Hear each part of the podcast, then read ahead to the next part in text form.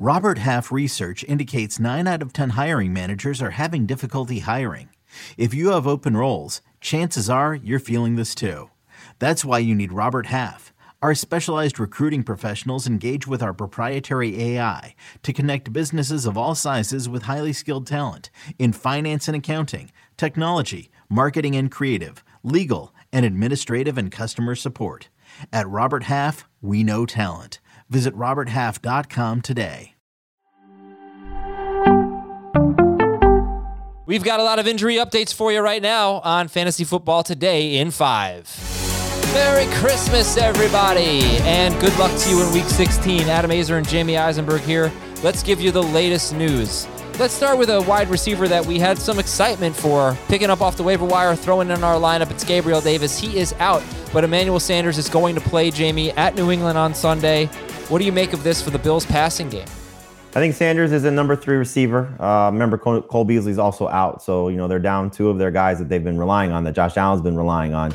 Clearly, Sanders has not been a good fantasy receiver, and he's really struggled for the Bills. But hopefully, he's healthy, and the opportunity is there now for him to get, I would guess, somewhere in the neighborhood of eight to ten targets because of how this offense will operate, and maybe Josh Allen staying somewhat away from Stefon Diggs and Dawson Knox based on matchups. So, don't love Emmanuel Sanders, but you might not have a choice but to rely on Emmanuel Sanders potentially. So, how would you compare him to, say, Allen Lazard if MVS remains out, and or Mecole Hardman or something like that?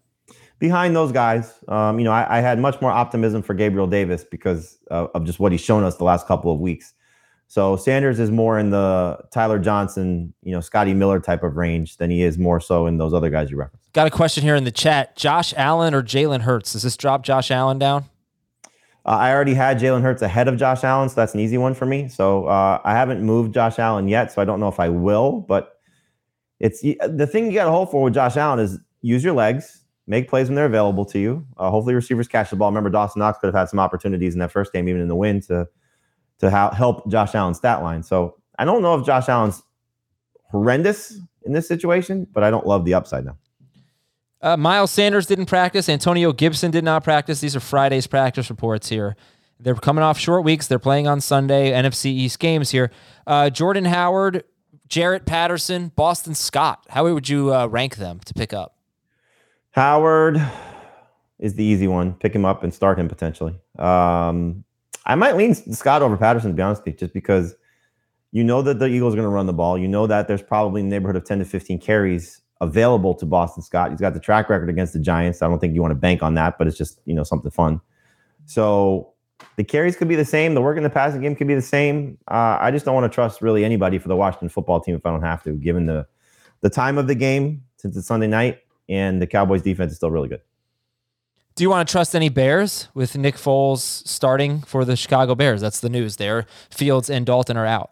Yeah, I think you kind of just rely on David Montgomery, maybe dropping down a few spots, but still a guy you're going to start at least as a number two running back. And I don't think you know this necessarily should make you run away from Cole Kmet because think about Nick Foles' history. You know, when he was in Philadelphia, it was a lot of Dallas Goedert and uh, Zach Ertz and Dallas Goedert.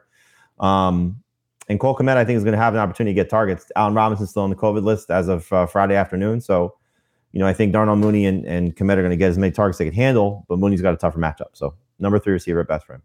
No Tyron Smith this week. He's just been ruled out for for Dallas against Washington. Does that change anything for you regarding Ezekiel Elliott and Tony Pollard? I really wasn't banking on him playing. So, you know, I think Zeke is still a uh, middle to back end number two running back, and Pollard's a high end flex. And Tyler Huntley is expected to start. So that's not a surprise. We've been preparing for that all week. So, with that said, why don't I read a few of our questions from our chat here? Uh, would you hold out from Jeff? Would you hold out until Sunday to flex Brandin Cooks or start Pittman, Pittman on Saturday? I could start St. Brown if Cooks is out on Sunday.